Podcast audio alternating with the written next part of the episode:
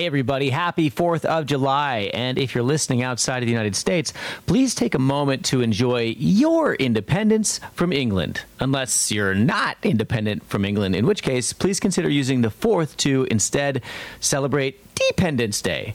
Of course, I think this is coming out on the 5th, but uh, fuck it take this advice next year. We've got more great episodes coming this summer, but for now, I'm taking a break for family and fun, and I'm rejiggering our production workflow to incorporate the talents of our new executive producer, Bobby Jean Missick. In the meantime, here's an excerpt, if you want to call it that, from a recording with the incredibly prolific linguistic genius that is Myq Kaplan. We recorded a full two and a half hours on a wide range of topics, which was a great conversation, but it didn't really like fit the format of the show.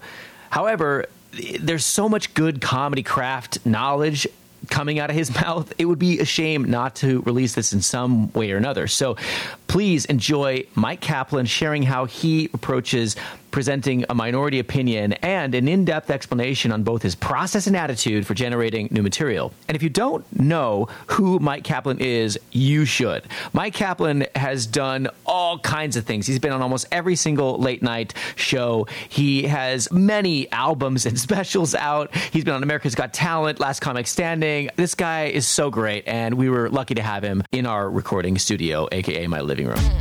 Come on. Let's talk about sex. We're going to start off with a bit by Myq Kaplan. What? And it's called Open Relationships and Tigers. And that's from Meat Robot. True. From 2013. I'm just looking for the one. Like everyone, I'm just looking for the one who will let me be with others. That's all I want, right? I don't know if you guys are monogamy people. If you like monogamy, clap your hands. Clap your hands, monogamy people. But only your two hands forever. Just those two hands. Now, non monogamy people clap hands or slap high fives or slap your dicks together. Whatever you want to do. Have a great time. Get some STDs. Call them sexual touchdowns. Monogamy, if you're doing it today, congratulations. I really think it's the hardest that it's ever been. I respect you. It was way easier back, like, say, in biblical times when God gave it to Adam. It was like, Adam, you can only be with one other person. And Adam was like, well, there only is one other person. So.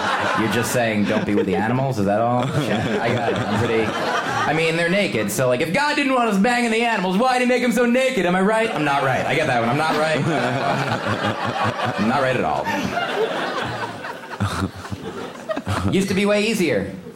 Like before life was longer, before there were more people, before Facebook. Used to be there wasn't even a book or faces, you know, it was just amoebas. Amoebas didn't have multiple parts. They didn't have any partners. Amoeba would just asexually reproduce. And amoeba was all alone. It would just be like, I'm just going to jerk off. And then it would jerk off and then come another amoeba. It'd be like, I'm lonely. Well, there's a friend. Great. That's super. That's the beginning of life, I believe. but monogamy, it used to be easier because, you know, hundreds of years ago, you'd meet your love and you'd be like, let's be together till death do we part and then death could get you next week via tiger. You know what I mean? That was it. now you could get married, you'd be like, ah, till death do we part. It could be like 20 years, 40 years, 80 years. Eventually, like, where's that tiger? I was led to believe there'd be a tiger eventually. And where are the tigers today? They are eating gay magicians. That's what's happening today. Wrong people. Gay people can't even get married in most places of this country. And plus, the tigers now are better magicians than the magicians are because the tigers are making magicians disappear. Great trick, tigers. That's all I'm saying. That's all I'm saying. Pretty silly thing to say. Pretty. Oh, Hold on. I just want to stop it for a moment. Please. I, it's, oh, God. Uh, I know, by the way, I do know this uh, part of the process can make people uncomfortable listening to their old stuff, but I was happy to see you laughing at your own material. I legit don't remember all of these jokes. Yeah. Uh, like if I if you asked me what was going to be on that track, like I could have told you some of it, but I definitely would have missed some. Like some of it was like, oh, that amoeba thing. That's like now I'm like, oh yeah, great. That Yeah. was me. uh, but uh, also I, I really like. Uh, here's like a, a very positive uh, aspect of this is that now, as we record this in 2018, gay marriage is legal everywhere. It's so weird to think about. You know, Yeah. that there was a time so recently uh, that I, I mean, that's me, me, me living my life and having my comedy experiences that mostly gay people couldn't get married, Yep. and so Yeah. thus that joke was only possible then. it's interesting going back through your material i definitely saw evolution within that and you listening to your material you sort of get to see evolution of society because of what you're commenting on now versus then I remember my first album I recorded in 2009, Mm-hmm. uh, and Obama had just become president, Uh-huh. and I had a joke about his inauguration. And so I, on the album, remember explicitly thinking, like, in Obama's inauguration, I think I said, in Obama's first inauguration, I hope there'll be another one. You know, something Yeah. like looking forward optimistically, like, I hope that for the sake of the country and for the sake of this joke having greater longevity, this, this joke will continue to manifest uh, re- resonance and relevance for uh, the next eight years as opposed to just four. I want to talk about some of the technicals, and I also want to talk about positivity within this. And as we go through this, we're going to talk about let's both your material, and we're going to talk about positivity as a theme.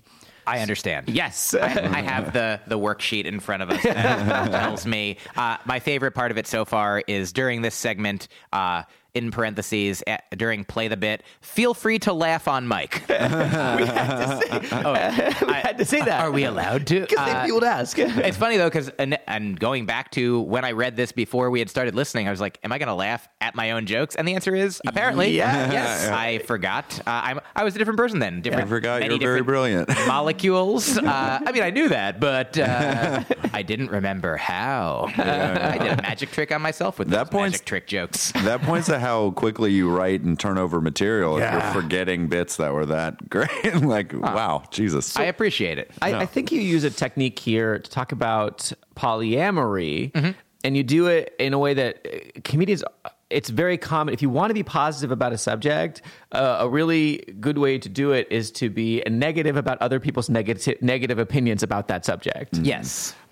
I, I would even add it, an interesting thing is that at the time I didn't identify as polyamorous as I do now. I have I was at the time a an open relationship person, which is one way to put it. Mm-hmm. Right. Or I think in the joke I actually specifically say you know like monogamy people clap your hands Right. and then non-monogamy Non-monogamy. people. Right. It's like non-monogamy as defined by you know just in opposition to like because there's Uh-huh. so many there's in one in some ways only one way to be monogamous you're Mm-hmm. one person you find another person and that's what monogamy is Mm-hmm. uh, for the most part uh, maybe i'm wrong but uh, non-monogamy could manifest in you know a three-person relationship a four-person any number of people in one relationship or it could be uh, polyamorous couple where each of the people have different partners Yep. uh, on their own, or they date other people together, or they're just you know socially monogamous but sexually non-monogamous. Maybe they're swingers. Maybe they go to you know sex parties. Maybe they go to orgies. Maybe they only have threesomes together. Like there's so many different ways. Even, even or there's in the uh, Dan Savage uh, version, like uh, uh, his, Monogamish. his Queenish mo- Yeah. monogamish, where they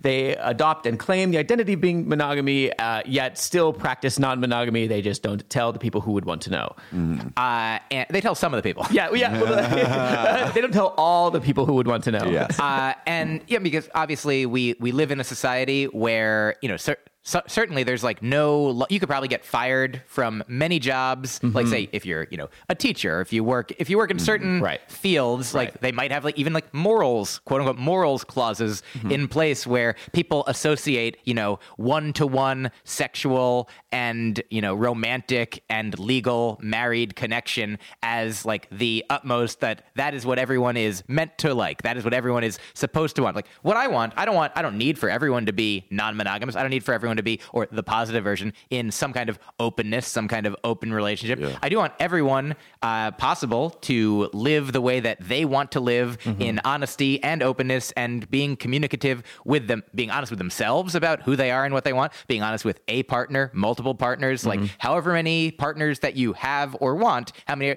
however many people you engage with in your life whether they're you know friendships business partnerships acquaintanceships like romantic connections like sex partners love partners like mm-hmm. it's just it's good to have everyone be on the same page of whatever the book is. Like to know this is the book these are the pages we're on uh, and whereas society in general often will present like this is this is the playbook that we're all going by here and then for a while like didn't include you know gay people uh, Yeah. being able to do what they want to do trans people being able to do what even identify in the way that uh, they want to identify uh, and not it, essentially you know america is meant to be based on you know, freedom and equality for all.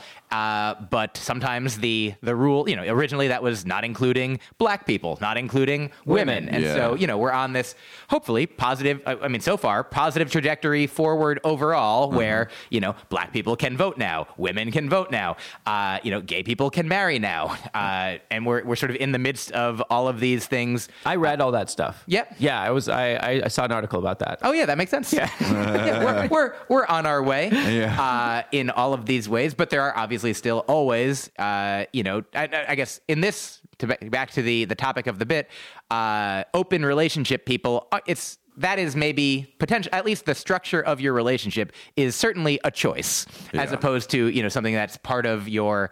Uh, some people actually do believe. I would say I don't know if you consider uh, polyamory as part of your identity or as just a thing that you do rather than a thing that you are. I tend to just look at behavior as opposed to identity. Sure. And so, if like a biologist or uh, like an alien biologist were to look at my behavior um, and also the way I talk about it, they would probably say, "Well, that is a polyamorist." Slash non-monogamist um, this is someone who both both uh, both his behavior is such that he says okay uh, i'm going to lo- i feel i'm capable of loving multiple people at the same time um, and i also uh, am someone who engages in non-monogamous behavior as well some would say, like I don't know if you've read the book Sex at Dawn Yeah, yeah. by Christopher Ryan, Yeah. where he talks about, you know, the human species as itself, overall anthropologically speaking, non-monogamous. Yes. That that most people who want monogamy and choose monogamy and like some people might feel it deep into in their bones. They're like, yes, Yeah. I really only want this, mm-hmm. but part of it could be mostly just a societal construct Yes. Yes. Uh, that everyone Pressure from there may be there may be reasons to choose Mm-hmm. uh, to want to be only with one person. You know, that there are certainly benefits to that, uh, but that most Dan Savage would say, like most people seem to be. If you're choosing, if you're choosing monogamy, then that's the That's choice. choice right Uh, s- and people are people are allowed to make that choice. Yeah, like yeah, I yeah. want people to do whatever. They, if you want to choose to be monogamous, I want you to do that with somebody else who Mm-hmm. chooses to do it. And I think getting to do it like actively and you know not just accepting. It's fine to do what society says to do if it's what you want to do. Yeah. Uh, if it, it's also fine to do it if it's not what you want to do. But I want I want you to do what you want. Right. As long as it's not hurting yourself or others. So when you decided to start talking about this on stage, Yes. um, I, I, it's from my own experience. I know it was. I, I had times where I was a little too attacky, um, and I didn't want to be that. I think you achieved. You didn't make fun of monogamy. What you did is you made fun of the practice of monogamy as natural. Right, Sure. and like took it to its fun, logical extreme. the most monogamous is uh, is an amoeba. yes yeah if you if it's if you don't if you think it's like uh like the idea of I, I would call it potentially like slut shamey to be like being with more people being uh what's the word promiscuous being some people think that that is bad to do uh which you know maybe and if you go back far enough in society like there might be things that you do value or things that you don't value that go along with this but you know if if a woman has sex with many men uh, and then she is pregnant and in a society where it is you know valuable to know who the father of your child is so that they can participate in the you know raising of the child in at least the finance of the child. Like there's a practical matter of like oh if you don't know who the father of your child is then then you might not be able to uh, raise your child with that person's money, just as a. Yeah. And there's no specific. for me, there's no moral judgment in any of the things that I just said. Uh, I I want women to have sex with as many people as they want, uh for sure. Like, uh, or you know. If they, yeah, that's. I think that's fine. It's their way. Yeah, yeah, yeah. and non-binary people i want to have like i want everyone to have all of the joy that they want to as without hurting anyone Right. Yeah. uh, who doesn't want to be hurt uh, yeah, there's that too. yeah if, if you are into kink if you're into bdsm i want you to only hurt people who want to be hurt in the way that you want to hurt them how they want to be hurt uh, that is and there, there's people there's people who want all kinds of things and Yeah. they you can find those people and communities especially today. uh, and so I think that yeah. So th- to get back to your the point that you're that you made that I started, I think that I'm gonna I'm gonna rein it. Re, re, what is it? Reel it back in. That's the one. Rein it back in. Uh, there's that's not a word. I- yeah. I- if, if that brings you joy, I want you to, Thank to you so read much. as much as you want to read. yeah. So if in some sort of just you know rule based way you're like oh having sex with more people is bad than having sex with the fewest people is which also i guess you know this isn't part of the joke but like oh priests are supposed to have sex with no people like oh the best pe- the, the people who are closest to god get no sex get no physical pleasure and that because people also associate physical pleasure uh, with you know uh, not evil, but like sin. People are like, oh, like t- eh, too much fun. That mean that must mean no good. The good, being good, and having good in your life comes from uh, less, you know, carnal pleasure, less mm-hmm. physical pleasure, more specific other things like reading and you know knowing God in a specific way that Yeah. some that religion would say if we're talking mm-hmm. about that. How did you go about doing this in a way that wasn't just I'm going to attack people for I'm going to attack this thing because it so often attacks what I the way I want to be. when I started out doing comedy, I like one of the first things that I talked about was being a vegetarian.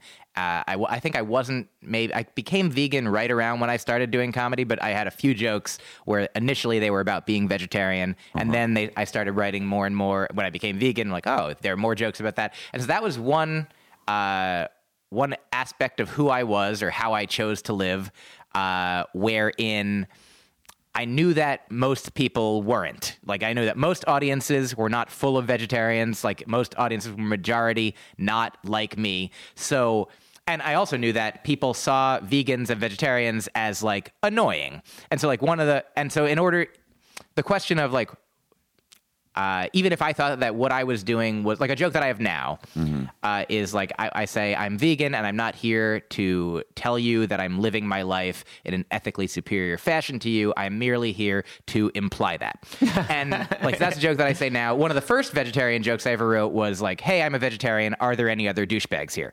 And that is a thing where that was like not I don't know if I was like explicitly calculating, but now if I can in hindsight look at it, mm-hmm. basically when I say I'm a vegetarian or I say I'm a vegan and I know that people will have an immediate sort of pushback, some yes. resistance, and then that that resistance is what's being played on when I say, "Are there any other douchebags here?" Yes. uh, because they're like, "Oh, There's he- two things. He knows. He knows yeah. that he is. He knows what I think. So like, I'm different than them, but now I'm connecting to the thing that they think in the way that they are different than me. Yeah. There's two other things I think playing. Sure. One, that sudden reduction in their perception of your perception of your status. So, like, all of a sudden you come in, you go, I'm vegetarian. They immediately think, oh, this person thinks they're better than me or, or might think they're better than me because of the way I perceive other vegetarians to be. And then you immediately go, are there any other douchebags? You lower your status, and then all of a sudden they feel sort of superior to you. That tends to invoke the laughter response, suddenly feeling oneself to be superior. In fact, there's a, I think, um, I think that's Aristotle's, one of Aristotle's definitions of humor is the sudden, su- sudden belief in one's own superiority over another. Oh, you know Aristotle? What do you think? You're better than me? now I know it too, so we're even. uh, and I, I do think that that to, just to add a possible not wrinkle, but uh, a slight tweak to that is it's possible that. That maybe they think that they're better than me now because they're like, oh, he he knows. Number one, sometimes meat eaters, I think, do think that they are better than non meat eaters. Like, oh, you don't know what you're missing. Oh, yeah, like I I'm a big, strong, whatever. Uh, but in this, but also at the same time, maybe there is either, if not insecurity, uh, like there's a there's a joke idea that I have where uh, people are like, "Oh, you don't mind if I eat? Do, do you mind if I eat in front of you? Like, if, if I eat, in- I'm like, well, where you eat is not the problem to me. Like, uh, and also like, I'm not going to tell you what to do. And like, I'm not telling, I'm not telling you. Like, people are uncomfortable like talking to vegetarians and vegans sometimes about this because I think there are so many movies, documentaries, books. There's so much information. Like, if you engage with the actual topic, like you'll be like, I am uncomfortable. Like you, you know that you most meat eaters, if you look at what is happening, if you learn what is happening, you'd be like, I don't want to know this because it is horrible, because there is pain and suffering and it's systematic and torturous. And like, I'm not telling you that. You know that. You know, you know it Yeah. all. Like, and just me being there gets you like they're like, oh, stop telling me all the stuff that I know. Yeah. One of the things that uh, that stand up does really really well, comedy in general does really really well, is it allows us to think about dark things that we don't, wouldn't otherwise face. Uh, it gives us that space to okay at the end of this bad feeling, at this discomfort, I'm to laugh, right? So you're able to with stand up and with comedy if you if you do right to to talk about veganism vegetarianism the suffering of animals all that stuff and then but then you as long as you deliver that laugh at the end then they go all right uh, i wasn't going to think about that but okay. And so the the reason that I brought up this particular topic is because you know I have this my newest album is all about uh, the the theme of not wanting children, which is another thing that most people uh, either you know I think that is a minority desire or opinion as well. I don't I actually don't know the numbers, but it certainly seems that society and people in society in our society view wanting children and having children as like an unselfish, positive, like that's the thing to do. That if you don't want it, then you're you know hedonistic and you're other and you're whatever. It, like hey, what what do you think? Why not even no matter what your reasons for wanting or not wanting Yeah. are, and no matter some people who have kids, like half of pregnancies are accidents, and regardless, but that's so the idea of not wanting kids, the idea of being uh, in an, op- an open relationship person or polyamorous, the idea of being vegan or vegetarian. Uh, I used to talk about like being an atheist for a while, like all of these things were I knew that I was coming from a minority position Yes. where I needed to do or I wanted to do or like the most practical and effective way of coming at the topics were to come not from attacking from above uh-huh. but come you know like from being like if if the people if I knew the idea that people would have or audiences would have or society would have a view of me as like bad for being different to be simplistic about it. Like oh I I have the negative I I am the the negative thing and so I'll come at it from that I'll like come up and be like yo yeah I I get that you think I'm a douchebag I get that I get I get that you think what you think and so here let me also now talk about uh what is as you know all that I believe and think and feel and see as logical truths that you also could agree. Like I know, I'm not. I'm not out to tell. I'm not out to make anybody think anything. I'm not. Mm-hmm. Other than I'm out to share with people what I think is true and funny. Mm-hmm. Like those are. Mm-hmm. That's that's my goal in comedy in creating jokes that are you know funny and true about my life, my experience, my views. And there have been people that have listened to my comedy about veganism and become vegan. There are people who have listened to my comedy about open relationships and become polyamorous. Like those are cool things that have happened. That is not that's not where I'm like coming from. That's not the goal. Uh, you put you clearly I, I i mean from listening to your material you clearly put funny first uh Yeah. i i it seems like to me I appreciate it. I mean, I think that the the question of first is in, the question of what comes first is interesting because I think w- the way that I like to there's two ways that I start to write jokes. Wait, before you say that how you write, because I definitely want to get into Sure. that, I want to clarify what I meant. Sure. In terms of priority, in terms of um, uh, like not necessarily like the order in which you do it, but it seems like you're. I don't hear. I don't hear long stretches in your material where like, here's all the things that I think. Oh, yes. you you deliver. Uh, punchlines consistently Yeah, that, last for that- that, are, that are funny. control. I I understand, I appreciate, and I'll also add that in creating material, It takes a while to get all those. It, it could be like that. Yeah. You know, ultimately, I might start like if you see me at a place where I don't care how many laughs I get. Like that's I have to not care when I'm mm-hmm. coming up with new material. Mm-hmm. Yeah. Uh, like because if it's new, I don't know for sure. Like I can I can write it and prepare it as much as possible, but you never know like what jokes are going to react get people to react right away mm-hmm. versus which ones will need more finessing. And so like I have some I do have some ideas like that are about gay marriage or about veganism or about like social justice issues that I care about that I'm like I'll often start with an idea that I want to talk about and then if I can find the you know find the jokes and make and craft the funny Around like, that. yeah then then that's great. And sometimes I just have an interesting idea. Like this is this is a thing that I think quote unquote should be a joke but like when I, I don't even know if it's relevant anymore because it was again from before gay marriage was uh you know as standard across the land as it was. But when people were like gay marriage dilutes or like you know somehow infringes upon the the concept of marriage in general sacred Like, nature of the institution. so that you know if you have imagine you know if you had like five straight marriages. Yeah. And then you add five gay marriages. Like now, now marriage is like 50% straight. So that's like diluted. I'm like, but look, what's, why isn't, why aren't people as mad about divorce? Because you have five straight marriages and then five divorces. Now you've got no marriage. Like gay, gay marriage can't be as bad as divorce. Yeah. It at least doesn't take away literally the whole marriage. in, Yeah, terms, in terms of its uh, sanctity. yeah. I mean, I guess uh, that's a maybe that's maybe that's the way to do it now. Like I've never said the joke like that exactly, but up until this point, I haven't been able to make audiences consistently laugh at. I'm like. That, I guess that's just like a mathematical, interesting thing, but sometimes that's the way that my jokes start. Yeah. Uh, Yeah. And sometimes they never leave that place. But yeah, But so th- I often, I always start with something that is either funny to me, interesting to me, true to me, Yeah. or what something that I think is valuable that I see in the world or in myself that I don't, you know, that I haven't heard people talk about. So let's talk about the monogamy the monogamy bit. Uh, the the you you start here with uh, the, a silly joke about clapping, Yeah.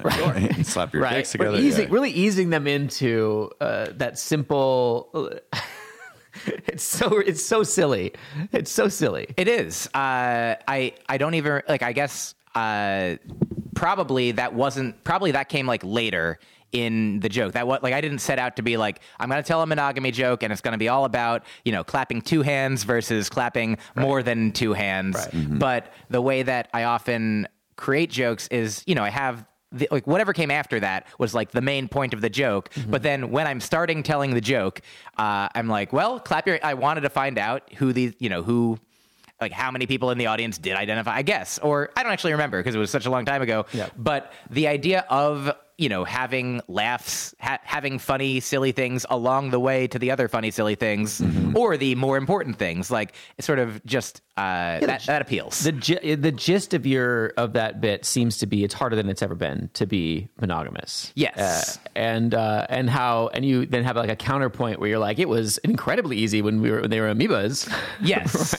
uh, and also then when, you know, when the first humans existed, Right. like literally, you know, if Adam and Eve is a literal story, then they could only have, if it was only between humans, monogamy. Yeah. Uh, and then, but then also, the, I think the real, the truest part of this, you know, is that when humans lived less long, it was easier to stay together till death. The way that I often view that I, I create jokes is that I start with like one snowflake and then I like pad other snow around it, like one line, and then I add other ideas to it, and I keep building it until it's like a bigger and bigger snowball, and then it eventually you can like roll it down a hill, and it keeps gathering more and more, and then it's like an avalanche, and it's a big thing. You can carve an ice sculpture out of it, and I don't know if that's a mixed metaphor, but eventually it's this big thing that you know, like if I have a chunk of five to ten minutes, uh, all about you know that seems cohesive, like one thing leading to the next, uh, or you know just a track on an album. Like most of most of those most of the tracks on my album started with like one idea or two ideas that then you know grow and I grow together. And often it is starting with you know a truth, a thing that I care about, that I believe, how I live. Uh, that could also you know be an example for other people if they want, or like I guess that's the the benefit of the way that I, I strive to do things is if I'm presenting like, you know, open relationship material and you are an open relationship person, you'll be like, oh, that is something that I re- relate to. I resonate with. That is connected to me. Whereas, or if you're a person who doesn't, then you can look at me as like this, you know, weird jester. This like, oh, like, Yeah. hey, look at look at this weird stuff, everybody. And so I think What by do you pre- do to accomplish those two things at the same time? Because I think that's a it's really um, I could see because you seem like uh, a very thoughtful person with with with a lot of opinions about a lot of different things. I could see it being really easy to spill over into preachy, which then can sort of inhibit the laughter response for people. So how do you how do you balance that? Uh, well, one of the things that I'm talking about in my act now is I have a joke about giving advice and how I don't like to give advice. I, if you ask me for advice, okay, I'll give it to you. But as Would you tell people not to give advice? uh, here's part of the joke is Oh. I would say I have advice. Mm-hmm. And you may take my advice, Oh. but I'm not going to give you the. I'm like, here's my advice. Yeah. It's, it's here. I have it. You can have it. Uh-huh. You may take it. I'll tell you what the advice is, but I am not giving it to you. You must take it. Uh, like you know the. Uh, I can only show you the door. You're the one who has to have seen the Matrix to understand this reference. You adjust language very well. Like you have this, um, you use like change of in, change in inflection very well, and I don't want to butcher your. Oh, joke, yeah. The, Thank you. but you're just You're too kind. You're just kind enough. Please go I'm, t- I'm the perfect amount of kind. Um, you have this uh, material on polyamory that I've seen live several times. Sure. And I wish we had, you know, but uh, if you would like to perform it It'll right exist now, in the future, It will exist. you can buy it on the You next. plan on next having it to exist in the future. it has existed in the past. Yes, it has existed, but hasn't been recorded. Great point. Good, good fun, everyone. But you have this way of getting into your polyamory material where, like, I can love anyone at any time, anywhere, just anyone. I can love anyone. Anyone? And then it's just like, just that. That's just like the way in the door. I feel like you, like, your use of inflection in language just like, uh, you do it for these like quick little laughs that uh, they, they don't need to have a point attached to them, but often they do. So you can get into your more opinionated material.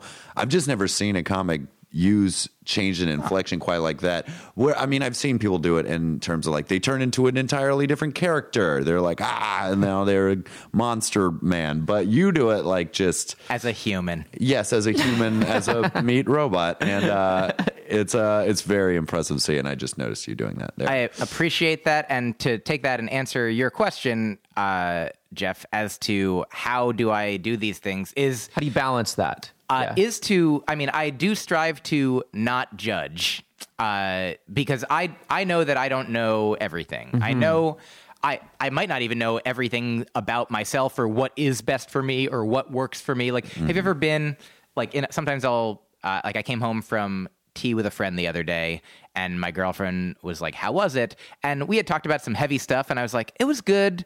It's good." And like I didn't really get into it because I was still kind of processing it. And then we kind of for the for the afternoon we felt like sh- a little disconnected. Uh, and she came to me later and was like, "Is is everything okay?" And I was like, "Let me." I do have to tell you everything about like what led to me being like this because she didn't know if it was about her, it was about Right, us, right, what right, right, what right, what is right. happening, or like it's sort of like I have a joke about this too, but it's uh, mostly the truth that like uh, sometimes I'll be watching like well watching something late at night and I'll start falling asleep, but I won't know that I'm falling asleep because I'm falling asleep. But my girlfriend's like, "Hey, are you falling asleep?" And I've had people like get mad at me in the past for that. My girlfriend now does not get mad. She's just like thinks it's adorable, but uh, she she knows that it. I'm like. Part of the joke is like, who knows better whether I'm asleep? Me, who's asleep, or you, who is looking at me, seeing me be asleep? and that's kind of the point is that in those moments, like, and in that moment when I didn't realize that I was putting forth uh, this particular, you know, vibe or energy because I was processing something, but I wasn't as fully aware. Uh, part of in comedy, the way that my my goal is to figure out what I want and what I think and what I know and what I want to present. But then when creating the material, I put it out and I don't, I literally don't, even, I can know everything about myself and nothing about anyone else until they laugh, until they react, Ah. how they react. So, like, the idea of if, let's say before I even had the the vegetarian joke of hey I'm a vegetarian. Are there any other douchebags here?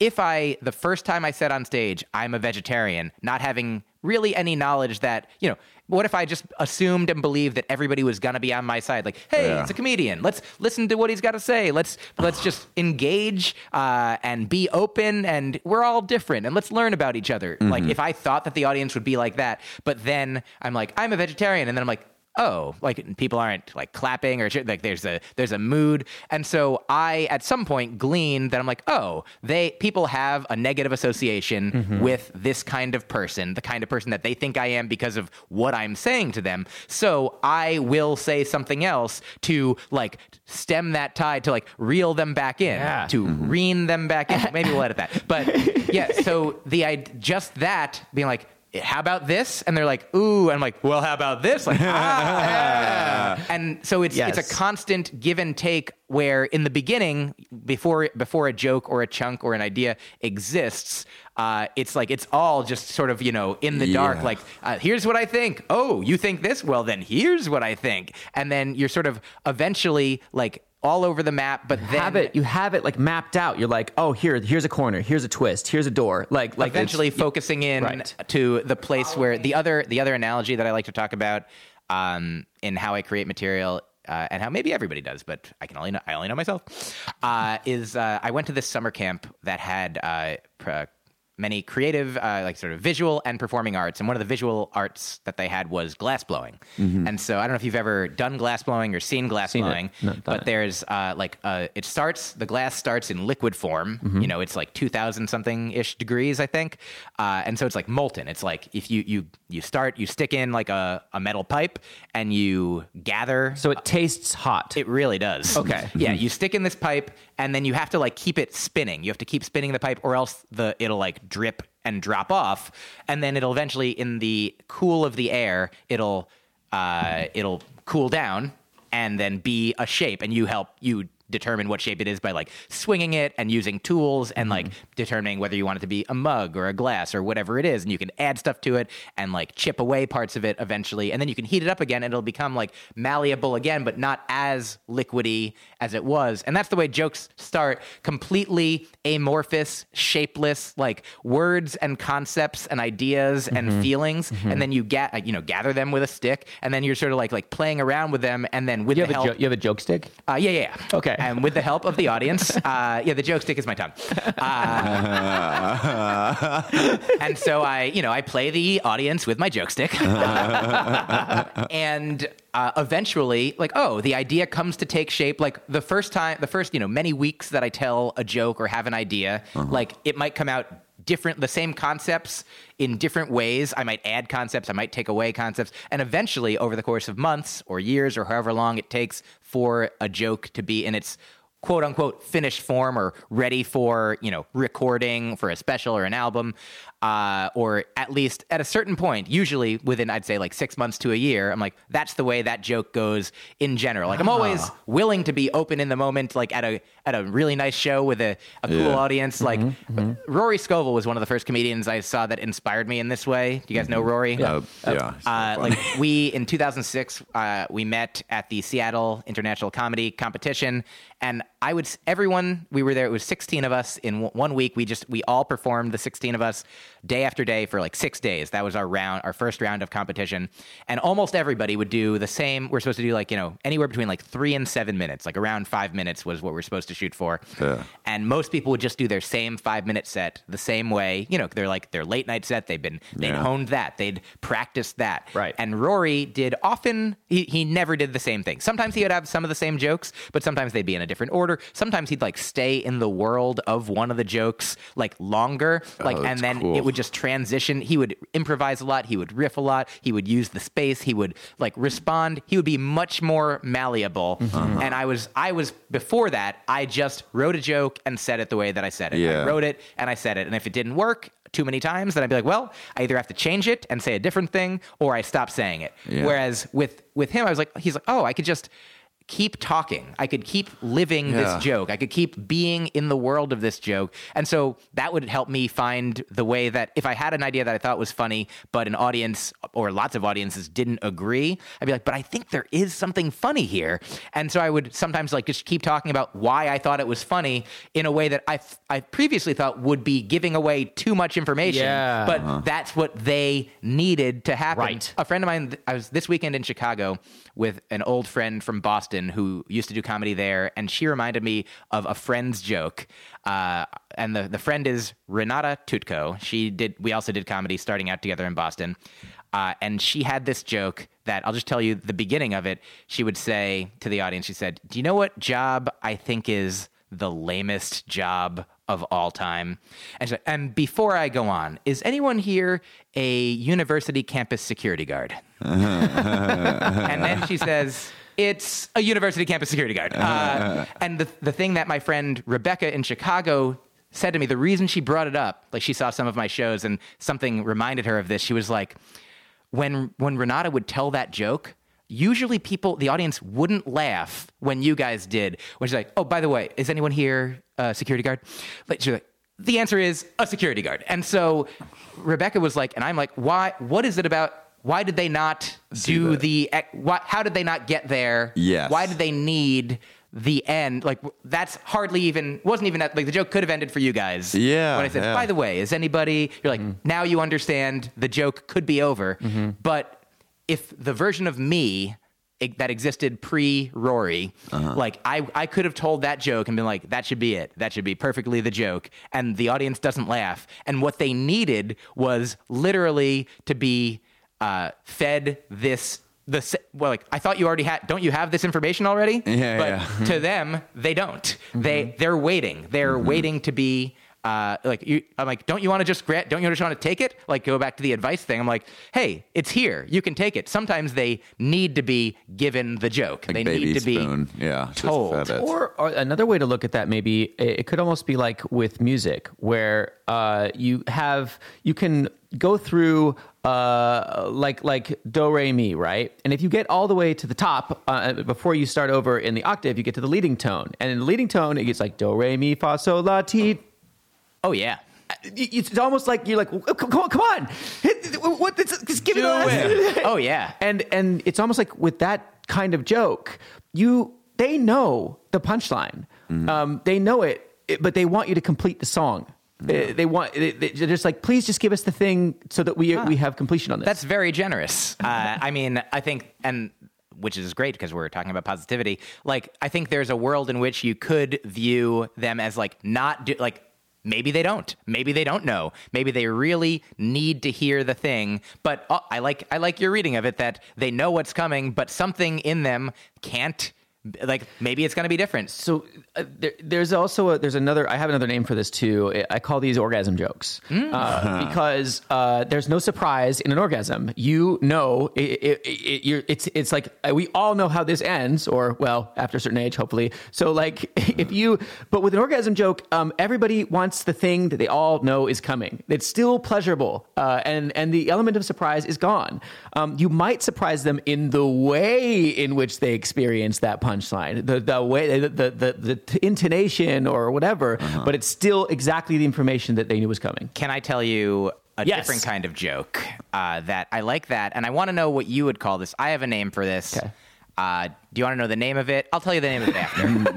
but so Get me to the point at the brink where I think I have enough. You think I have enough information. uh, so this kind of joke, uh, this this specific joke that I'll tell you is by Fred Stoller.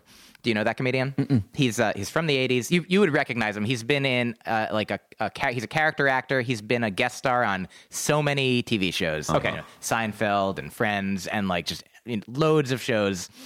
Hi- His comment here's here's a joke that is I'm going to paraphrase it as best I can that that I love. He says uh, like I didn't uh, my my mom is mad that I didn't graduate uh, from college. And I was like, why, why are you mad? And she says, I just want you to be able to say that you're a college graduate. And I'm like, oh, if that's all, I can say it. I'm a college gagagua. and so that joke could be an orgasm joke where people are expecting you to say, him to say literally, I'm, because the funny part is, uh-huh. I could say, I mean, there's several funny Yeah. parts. So I call these uh-huh. Voltron jokes. Uh, Oh. where it's like, it starts out, you're like, oh, it's a lion. Oh, it's five lions. It's, it's a guy. Uh-huh. um, I think Nick Vatterott is Oh, I love Nick at, Vatterott. at this Yeah. kind of thing mm-hmm. very specifically mm-hmm. that which is wonderful for comedians and for non-comedians it gives it it's able to because he like has jokes about jokes that if you see a comedian will often expect a joke. They'll be like oh i see where he's going. Oh god i didn't you know? Yeah. whereas but also for an audience that's not thinking those things that's not doing those uh, you know mechanical guesses that's not being like where is this going to go? That's just along for the ride. He also presents them in such a way that everybody can enjoy. Like there's uh I, do you know this joke of Nick's it's something like he's like you know sometimes bathrooms and restaurants will have like cute names and like you can't figure out like if it's like animals or something be like I don't I don't know which one what what am I? He's like, I got drunk the other night, and I was just try- spent 20 minutes in a hallway trying to figure out what am I? Am I am I a kitchen or am I an exit? yeah, yeah, I heard this joke. And It's so and, good. and it goes on. It's so because it, it leads you down the path so hardcore. It Uh, could, he could do wonderfully the joke where he does say it's ladybugs and you know black widows or whatever, and like wait, but Yeah. who? Which one's which? Uh, like he could do. You could come up, and that would be like the sort of classic stepwise. But he goes like A to C logic. You know, Uh, we're like we don't need a B. That's the other one. That's for uh, non-binary people. I'm It's gonna- B's. Biz, biz. so going going back to how you walk the line between working on the point that you want to work on and avoiding preachiness. I watched you do this live at my show. It was such a joy to watch. My friends and I were commenting on it. You would say, "Okay, here's a thing," and then you would do the joke. You'd look at your notebook, do the joke the way you wanted to do it. You'd watch their reaction, analyze it, and then you'd be like, okay, now I'm going to make fun of everything that just happened and, Yeah. and, and get the room roaring with laughter again. And then you'd be like, okay, and now it's time to do some more work. Okay, ready? We did some work together. Way to go. Uh-huh. Okay. And I watched you reel them back, re- rein. I keep- I- I'll, I'll say it right. Uh, I, I'd watch you rein them back in and, and, and, and get them laughing again.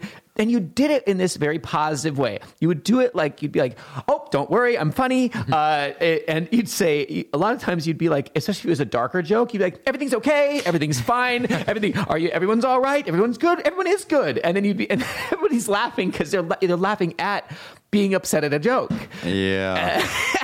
and then you get and you start start the process over again. And we just sat there like I remember uh, Teresa Sheffield, my co-producer at that show, looking at each other. We're like, "You can do that."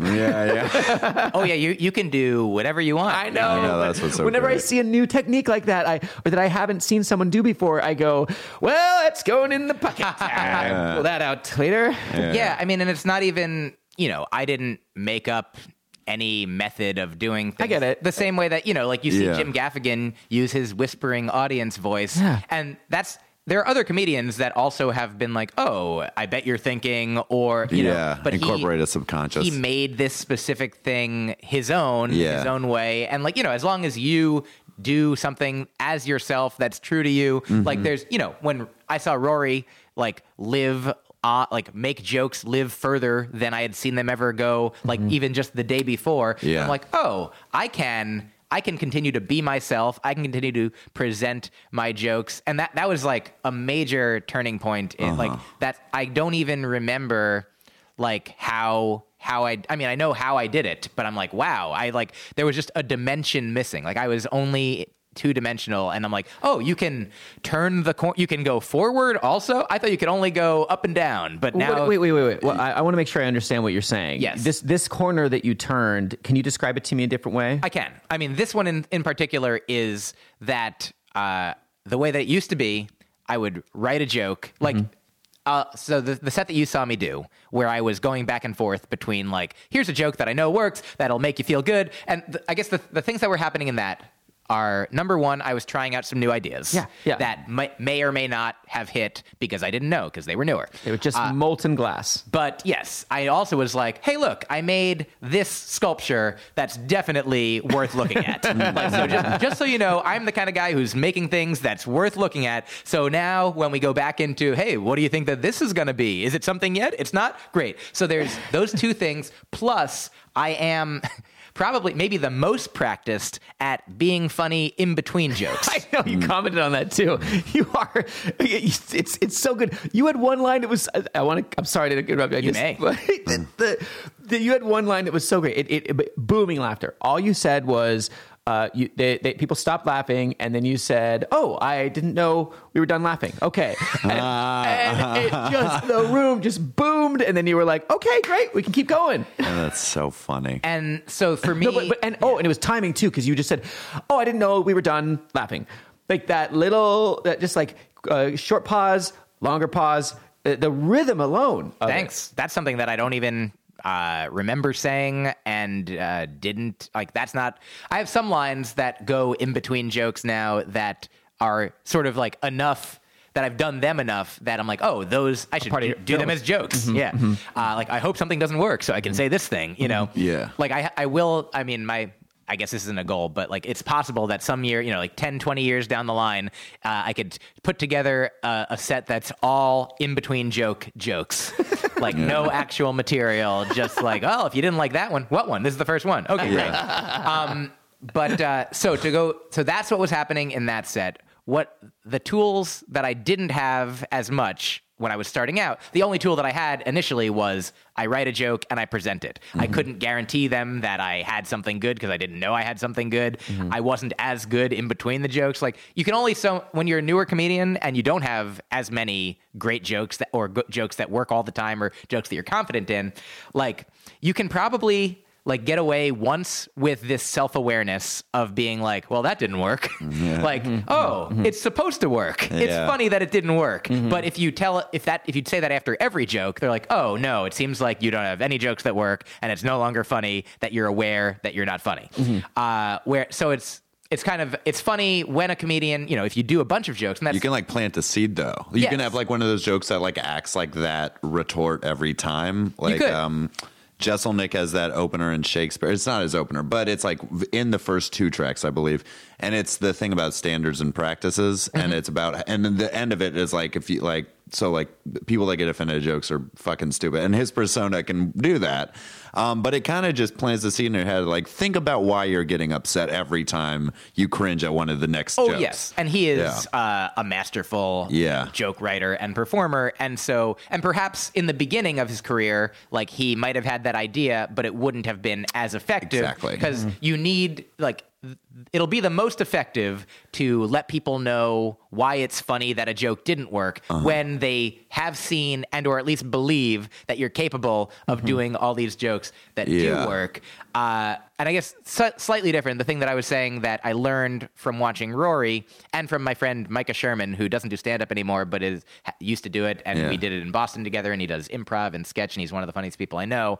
Is that being funny in the moment is like obviously allowed. Like I think there's some people who view stand up as a symphony, like mm-hmm. that you you write it in advance and then this is the performance of that. Like Yeah. here are where all the notes are. Uh, like I have friends who do that, who don't like to even if something happens in the moment, maybe they'll address it, but maybe they'll just be like, "Oh, that'll be funny to to note for something for later." But I, this is the the five minute set. This is the hour. This is exactly how it goes. Right. Like you know, Steven Wright in general. You know, if you go to see his show night after night, you'll probably see a similar show.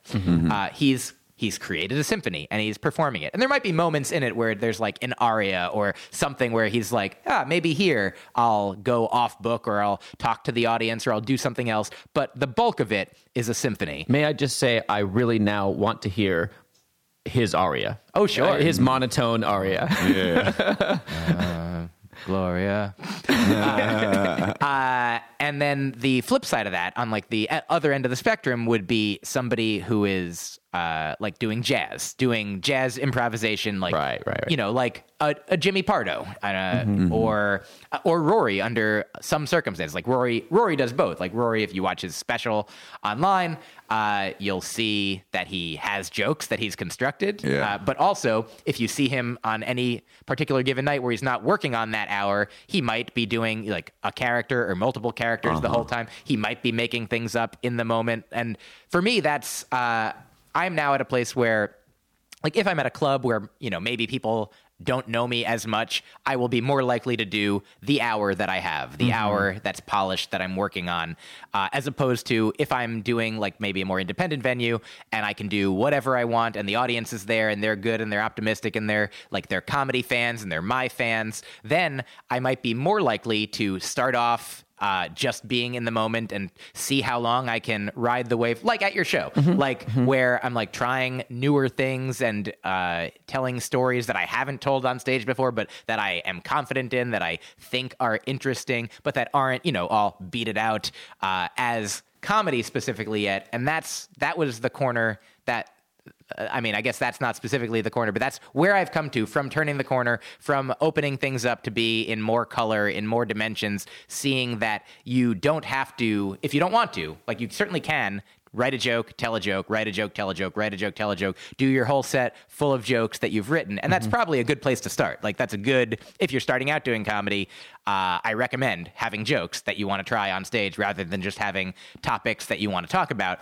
Uh, but having those jokes and then if a joke doesn't if you think a joke is funny but the audience doesn't you can still you can stay with that and talk about it and react to it. And that's the thing that I learned mm-hmm. from watching Rory. Oh, cool. Thanks for sharing that, man. Of course. Yeah. Love it. Thanks for asking.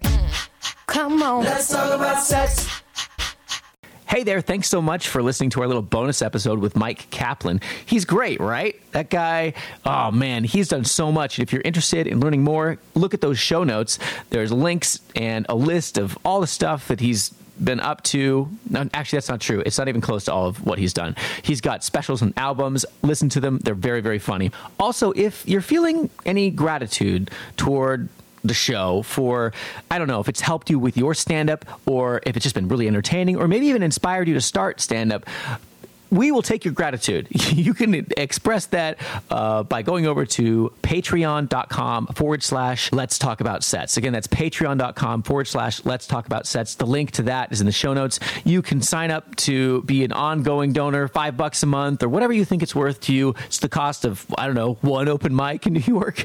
And if you want to see live comedy, head on down to Brickspot Comedy. That's in the back of the very fantastic Latin vegan restaurant called V Spot. It's at 12 St. Mark's. I think you'll be surprised and impressed by what you see. Tristan Smith and I have spent the last few months renovating, and it's pretty cool. We're pretty proud of what we've done. And also, we've been gathering together some of the best independent producers of live comedy in New York City. Now we have shows five nights a week Monday, Tuesday, Thursday, Friday, and Sunday. We've got shows sometimes at 7, sometimes at 9. If you want to check out the shows that I produce with Teresa Sheffield, those are on Monday and Tuesday, both of them at 9 p.m. Again, that's at 12 St. Mark's in the back of V Spot.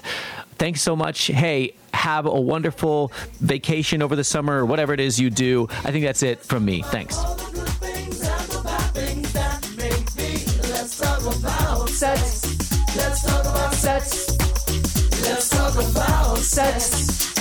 About Sets!